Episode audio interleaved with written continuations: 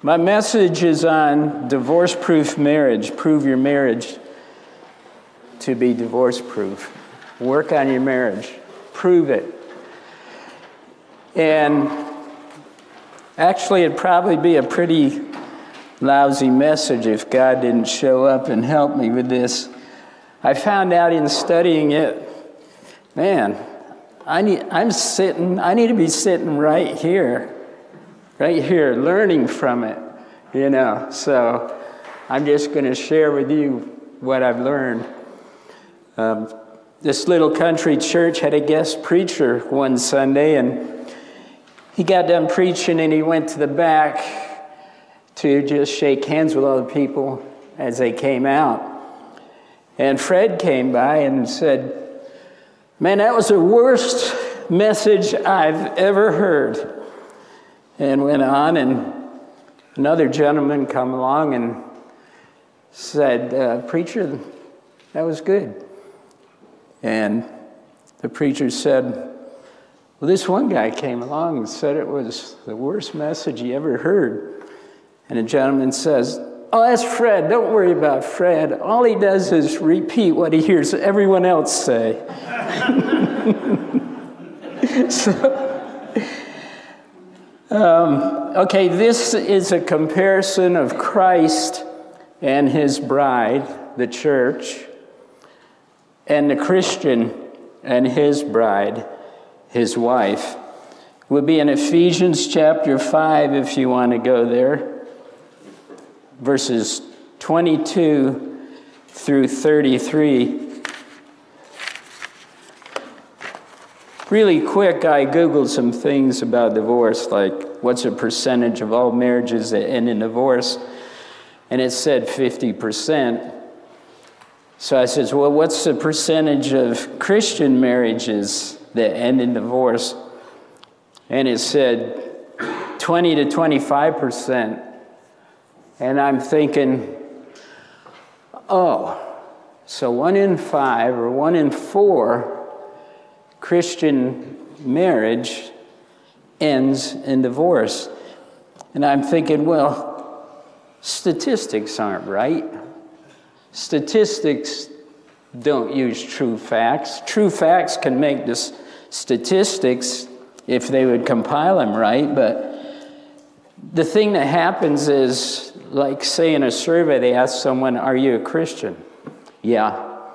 Well, I would have said that being a, a good person, you know, growing up in a Christian family. But I, I wasn't really a Christian. I wasn't walking with the Lord. I hadn't received Him as my Savior yet.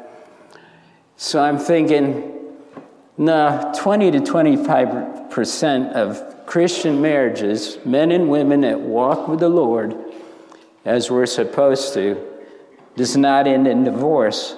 Otherwise, I'd say well, Jesus, his, he and his bride, the church, they aren't ever going to get divorced, I don't think. So we have a perfect example.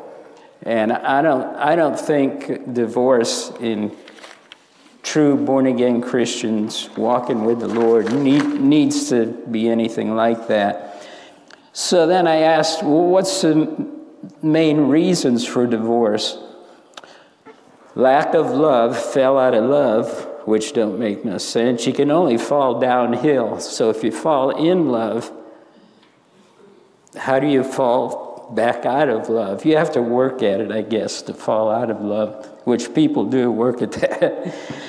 Lack of intimacy, sense of closeness. Intimacy is closeness communication problems, lack of sympathy, trust, and respect, growing apart because of different interests and activities, growing apart. Yeah, I remember a while back on the Life Fellowship, Life Fellowship chat, Martha said about her uncle that passed. They were married 73 years and did everything together. And I was thinking, well, hey, there's part of the secret right there. When you do things together, you know. So, we're going to go to Ephesians 5 22 and start reading there. Wives, submit yourselves unto your own husbands as unto the Lord. For the husband is the head of the wife, even as Christ is the head of the church, and he is the Savior of the body. Therefore, as the church is subject unto Christ, so let the wives be to their own husbands in everything. Husbands, love your wives, even as Christ also loved the church and gave himself for it, that he might sanctify and cleanse it with the washing of water by the word, that he might present it to himself a glorious church, not having spot or wrinkle or any such thing, but that it should be holy and without blemish. So ought men to love their wives as their own bodies. He that loveth his wife loveth himself. For no man ever yet hated his own flesh, but nourisheth and cherisheth it, even as the Lord the church. For we are members of his body, of his flesh, and of his bones. For this cause shall a man leave his father and mother, and shall be joined unto his wife, and they two shall be one flesh. This is a great mystery, but I speak concerning Christ and the church. Nevertheless, let, it, let every one of you in particular so love his wife, even as himself, and the wife see that she reverence her husband. In 22, the wife is to submit to the husband. Why? Why is that? What is the reason? 23 says, For the husband is the head of the wife, even as Christ is the head of the church, and he is the Savior of the body. Well, it's because the husband is the head of the wife as Christ is the head of the church. This is a comparison. We, the church, are subject to Christ, okay? We are subject to Christ because he loved us. He loved us so and died to save us. That's why. That's why we're subject to him. We are members of his body, of his flesh and bones. We are one with Him. This is a marriage, two become one. So we are one with Christ in the church, two become, become one. Genesis 20 or Genesis 2:24 speaks that of marriage. First man and woman that God brought together. They shall be one flesh. That would be one body in picture. That's what it looks like. Man, look, it follows that you are the savior of your marriage as Christ is the savior of the church. And this is a key point. The man, the husband, can save the marriage. That's what I read here. He's a savior because it says here in, in this verse right here, verse 23 Christ is the head of the church and he is the savior of the body. It says the husband is the head of the wife. So I got to thinking about this, and I, uh, the key point is the husband keeps the marriage, the wife keeps the home. The husband keeps the marriage, the wife keeps the home. That's keeper at home is Titus 2:5, speaking about the godly woman. And I saw this over and over and over and over again. How well my wife keeps the home. Better than, better than I ever could. I was gone eight to 10 hours a day for work for years. I was away from the home. I had a wonderful place to come home to. She was a keeper, and I kept her. Does that mean that the man is disconnected from the home? No. No, it doesn't. Absolutely not. Is Christ disconnected from his church? Uh uh-uh. uh No. He's not personally right here, right now, but he's not disconnected, absolutely not. Hubby, when you come in the door, be a loving, concerned, ministering, servant leader. Verse 23 Husbands, love your wives, even as Christ loved the church and gave himself for it. Regardless of the day you had at work, which could have been just terrible, you're coming home to the keeper of your home. You're coming home to your place of rest. You're coming home. So, where does this marriage thing come from? From God, from the beginning. Let's go to Genesis chapter 2, verse 18. Genesis chapter 2, verse 18.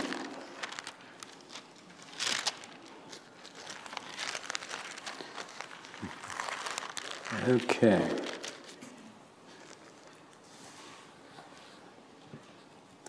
And the Lord God said, It is not good that the man should be alone. I will make him and help meet for him. God looked at man and said, It is not good that man should be alone. It is true. It must be true. God said it. It was true in my life. How about yours? You really want to be alone your whole life? Bro, is that what you want? No. But I need a helpmeet. I need a helpmeet. Okay, Mike, God's got this. Genesis 2, 19 and 20. Genesis 2, 19 and 20. And out of the ground the Lord God formed every beast of the field and every fowl of the air and brought them unto Adam to see what he would call them. And whatsoever Adam called every living creature, that was the name thereof.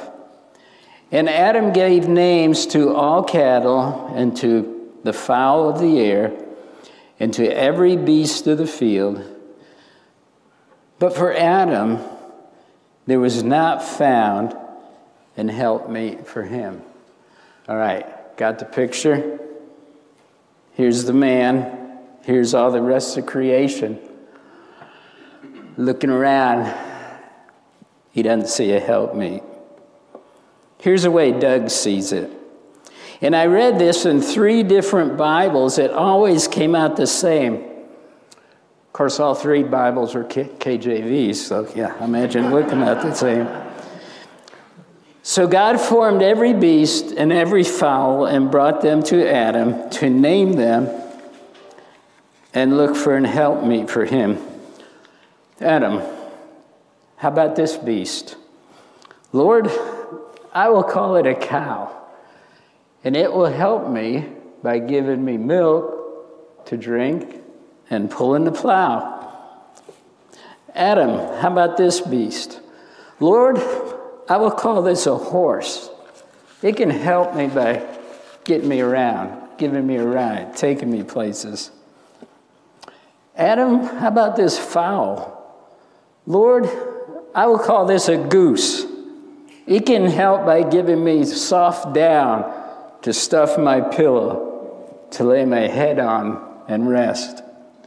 So every living creature was brought to Adam, and he could see where each one could help. But he didn't find a help that was his equal, that he could really get excited about. Verse 20 tells us that there was not found an help meet for him. And back in verse 18, that verse tells us that God said he would make an helpmeet for him. Okay, God is about to come good on his statement. Like I said, God's got this. Okay? God is going to custom build and helpmeet for man out of man himself. That's what he's going to do. Genesis 2 21 through 23. Here's what happens God puts Adam under deep sleep and performs a surgery and takes a rib out of Adam's side and builds a woman and brings her to Adam. He was most excited. I got to thinking too, while Adam was in there looking, or Adam was in there, God was in there looking in Adam's side, you know, there's a lot of ribs there. I, you know, I wonder how many, wonder how many women Adam needs. Well, God just took one rib out. Man only needed one woman. So he was excited when the woman was presented to him. He called her woman and he found an helpmate for him. He found that he didn't have to be lonely and he had a partner in everything that life brought his way. Christian man, God has the Christian helpmate for you too. You may say, What if I was not brought up godly? Now, what about and help me for me? there's the importance of the gospel and seeing fruit. You can be born again. You can be a new man, a new creature in Christ, and grow in Christ and be discipled and trained up to walk in the ways of the Lord so that you are prepared to be a godly husband or wife. We all need counseling. We all need counseling. We all need training in the things of God. Jesus is our counselor.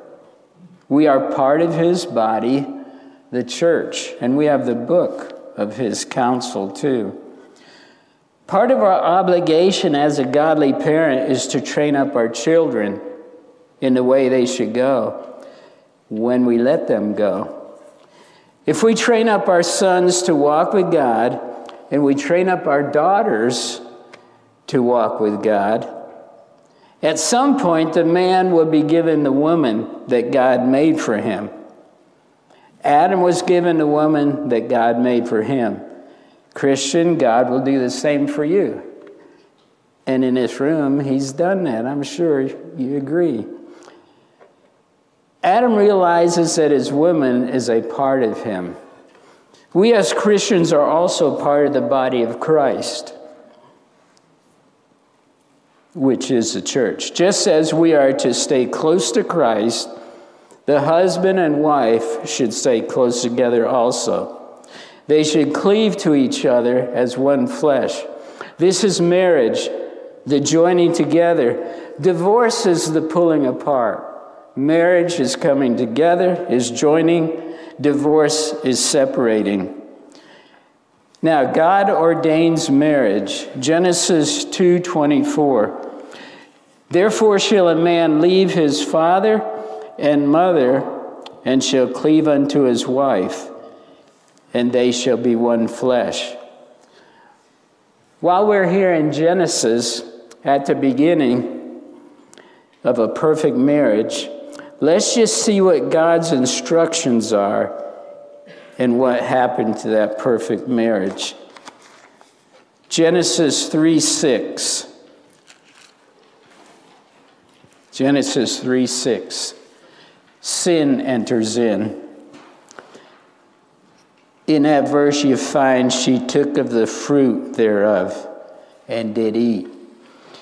And when the woman saw that the tree was good for food, and that it was pleasant to the eyes, and a tree to be desired to make one wise, she took of the fruit thereof and did eat, and gave also unto her husband with her, and he did eat. The woman died right then and there, according to the word of God, because 217 says, For in the day that thou eatest thereof, thou shalt surely die. So she ate of it, she died. The man's helpmeet died. Adam's wife died. Her life in Christ left her. She was separated from God's life. Her body still had a heartbeat, but her living soul now had a dead worldly spirit.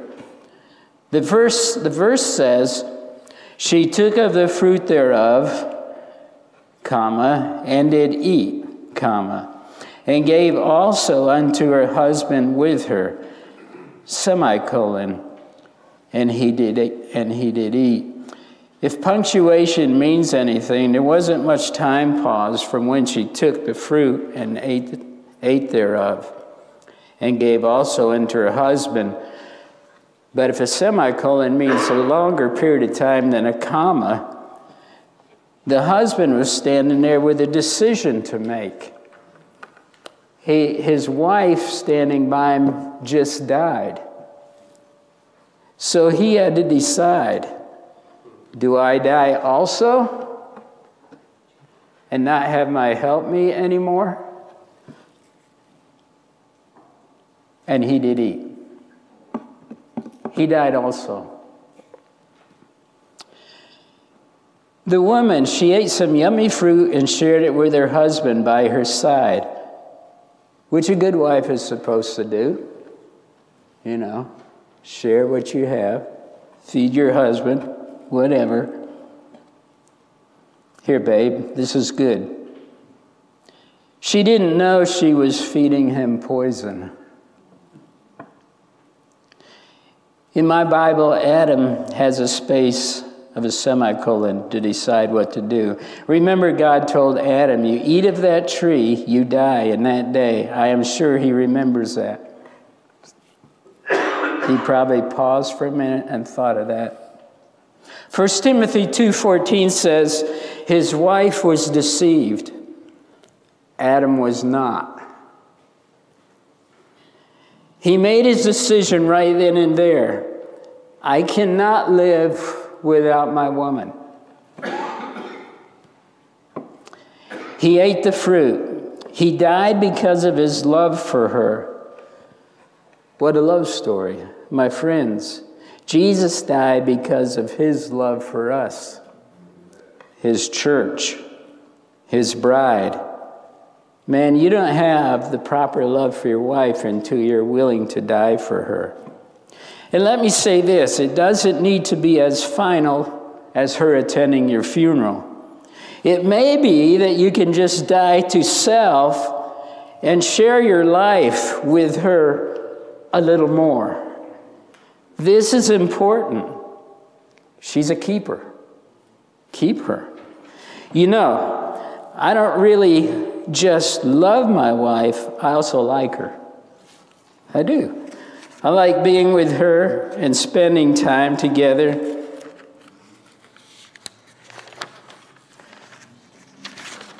I've been with her 45 years, and it seems like it went too quick.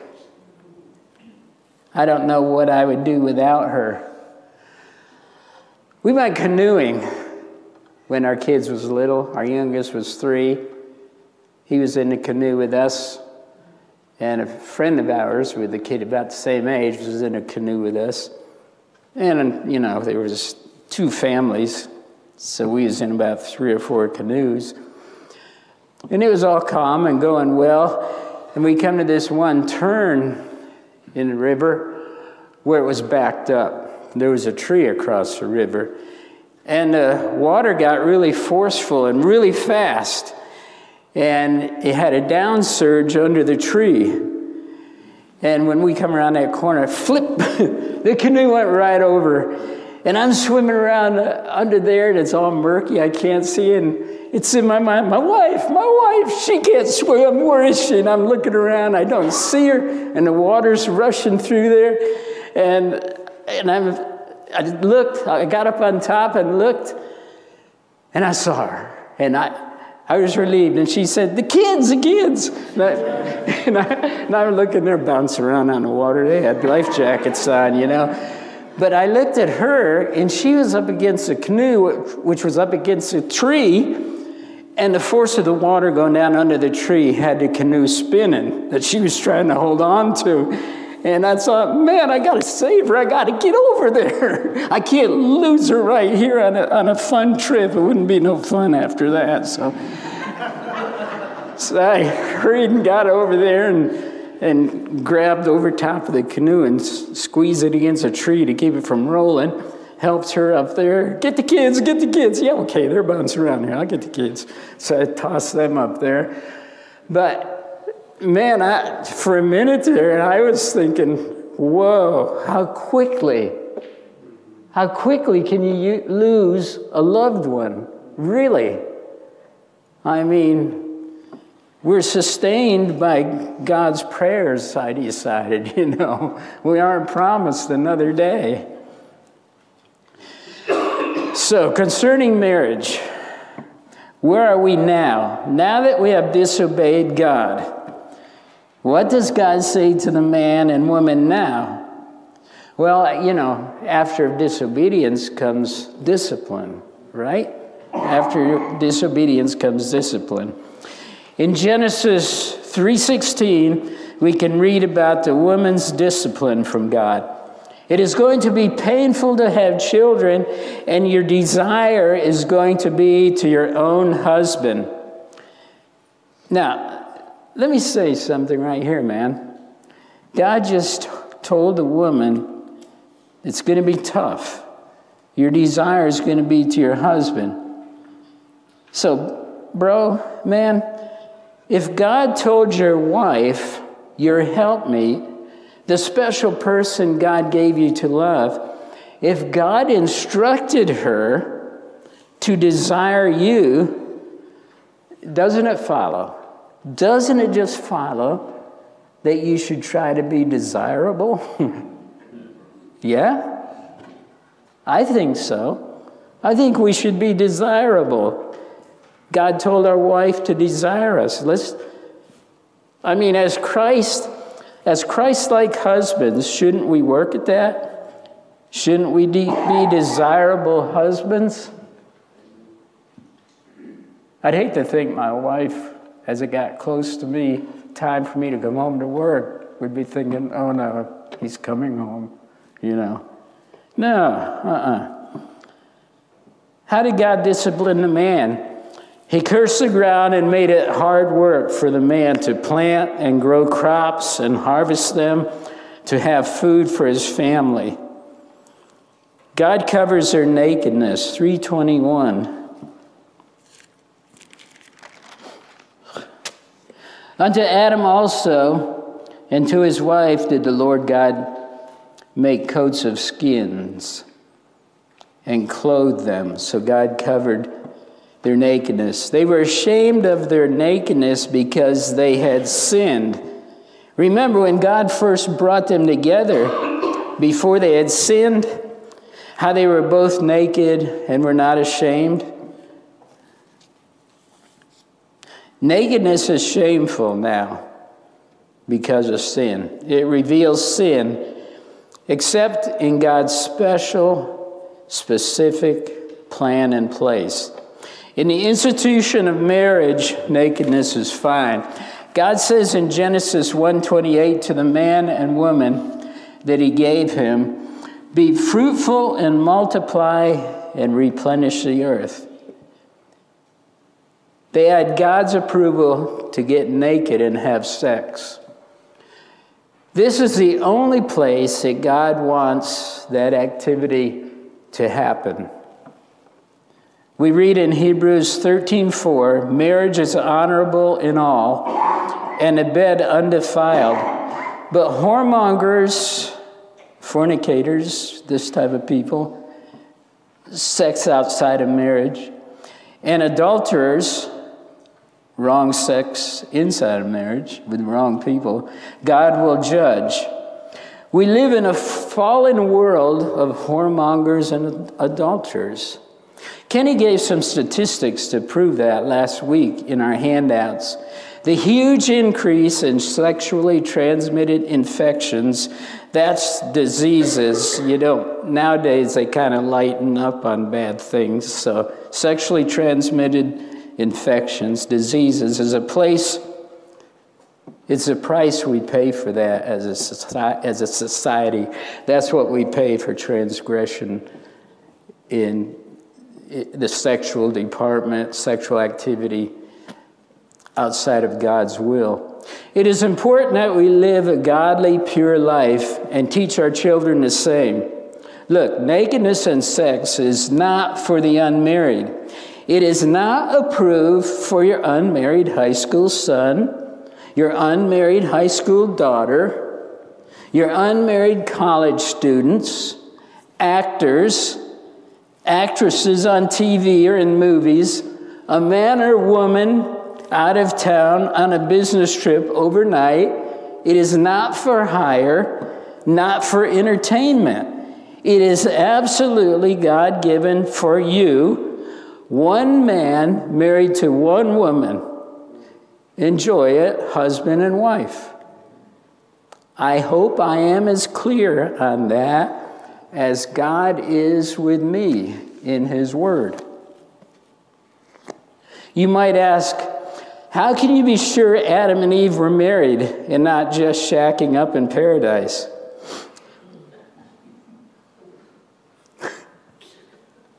I actually thought of that. the, conversa- the conversation that Jesus had with his Pharisees in Matthew 19 3 through 9 will leave no doubt in your mind that they were married. Indeed, he refers to the beginning of marriage right here where we read in, in Genesis 2:24. He mentions the man and his wife being one flesh. He mentions that divorce was not a possibility from the beginning. It came about when the children of Israel hardened their hearts against the things of God. I would just like to say at this point that divorce can be avoided if both persons would soften their hearts and work together to solve the problem that caused division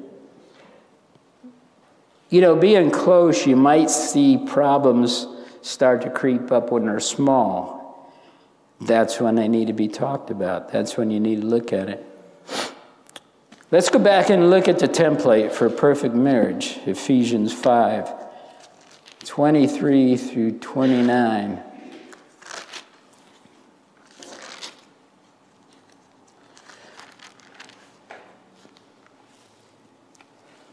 Okay, in 25,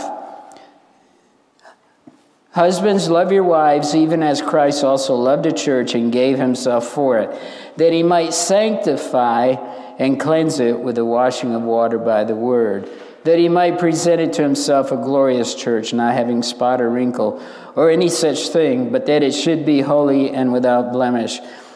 Husbands, die to self. Give of yourself for your wife Give up some of your sports and hobby time to spend time with your wife. There's even a chance that she might want to join you in some of your interests. Have a time around the Word of God when you can share with each other what God has taught you. Each one of you sharing what God has, what God has taught you. That is a cleansing process. The Word of God washing you on the inside. That's biblical. The Word of God washes you, it cleans you, it cleanses you. You don't want spots or wrinkles. You don't want to get old. That's not what this is about. If that was it, we would all have to die young and go to heaven. No, we just mentioned the cleansing process of the Word of God from the inside out. We don't want flawed thinking and faulty doctrine teaching to enter in and cause a separation in our relationship. Keep the creeps out that can destroy. God wants His church to be holy and without glaring faults. As husbands, we should protect our wives in the same way in love. Remember, Jesus is presenting to himself a glorious bride. Verse 27 the husband is to look at his bride, his wife, as a glorious bride. Bro, the woman you married is your glorious wife.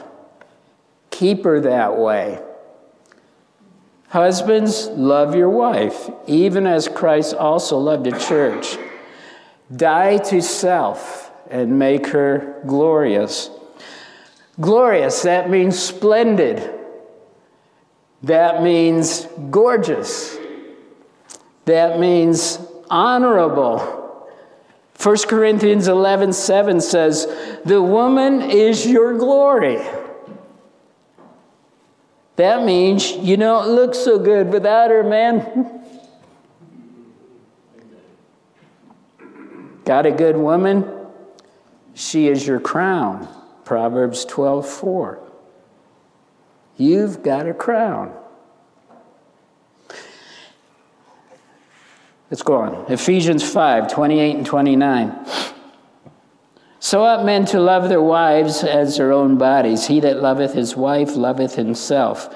For no man ever yet hated his own flesh, but nourisheth and, tre- and cherisheth it, even as the Lord the church. Okay. We have a picture of the workout gym here. Men loving their own body and nourishing and cherishing it. Have you seen all the mirrors at the gym?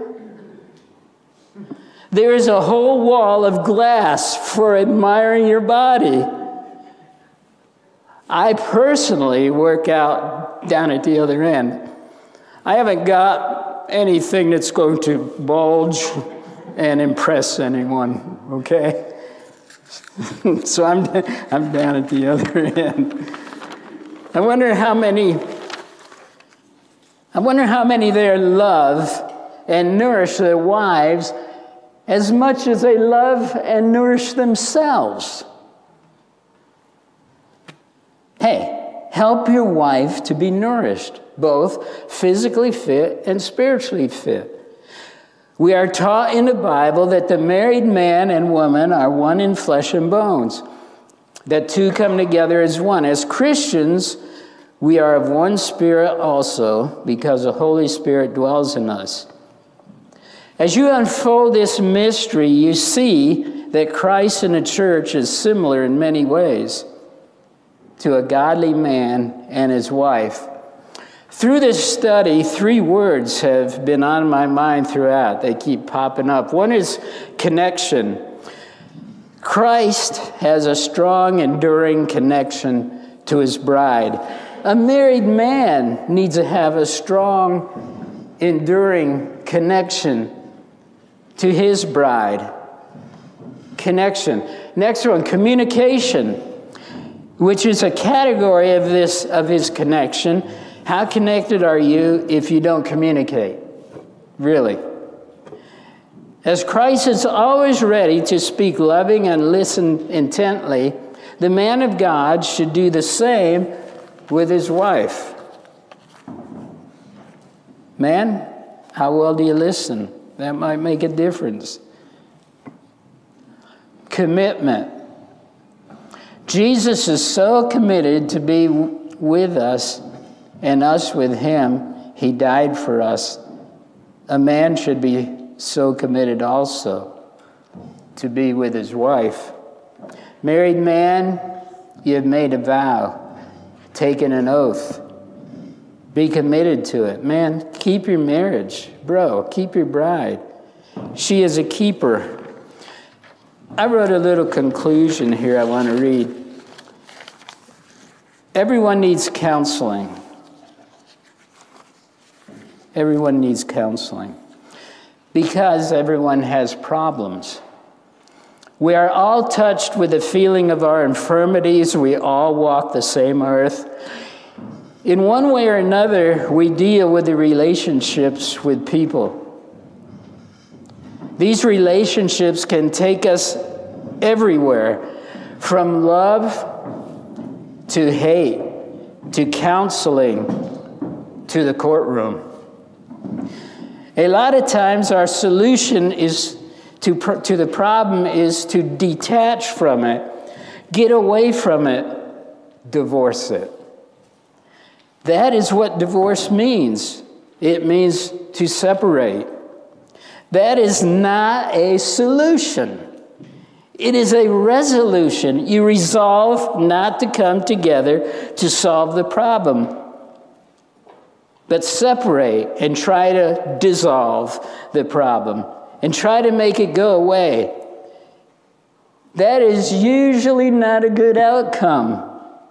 That's usually not a good outcome. It is difficult and painful, and it doesn't rely on the resources that God has for you to bring reconciliation and peace back into your relationship. Reconciliation is a solution. Reconciliation is a ministry that God gives His people to solve problems that cause separation. You want a solution, not a resolution. You want to solve the problem in reconciliation.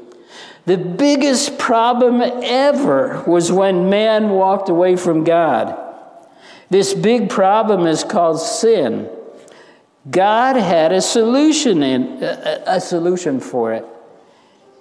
It is called reconciliation. If God is able to solve that great big, giant, enormous problem, surely He can help us solve our problems. Maybe we should heed His counsel. You won't find a better, more loving counselor. His name is Counselor, capital C. That's his name. Do you know him? His name is Jesus. Savior. Lord Jesus, is He your Savior? Don't stop there. Is He your Lord? Do you heed His counsel? I'm going to pray. If husband and wives are sitting together, maybe you ought to hold hands, you know, connect while I pray. Father in heaven, I am so thankful you gave the man a help me. And Lord, we should keep her, we should cherish her.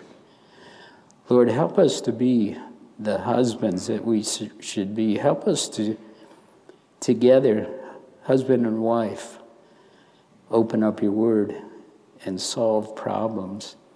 Help us to live godly, Lord. You love us so much. We should love our wife and the wife, the husband. Thank you for that communion, that connection, that commitment. Lord, help us to live that way. In Jesus' name I pray. Amen.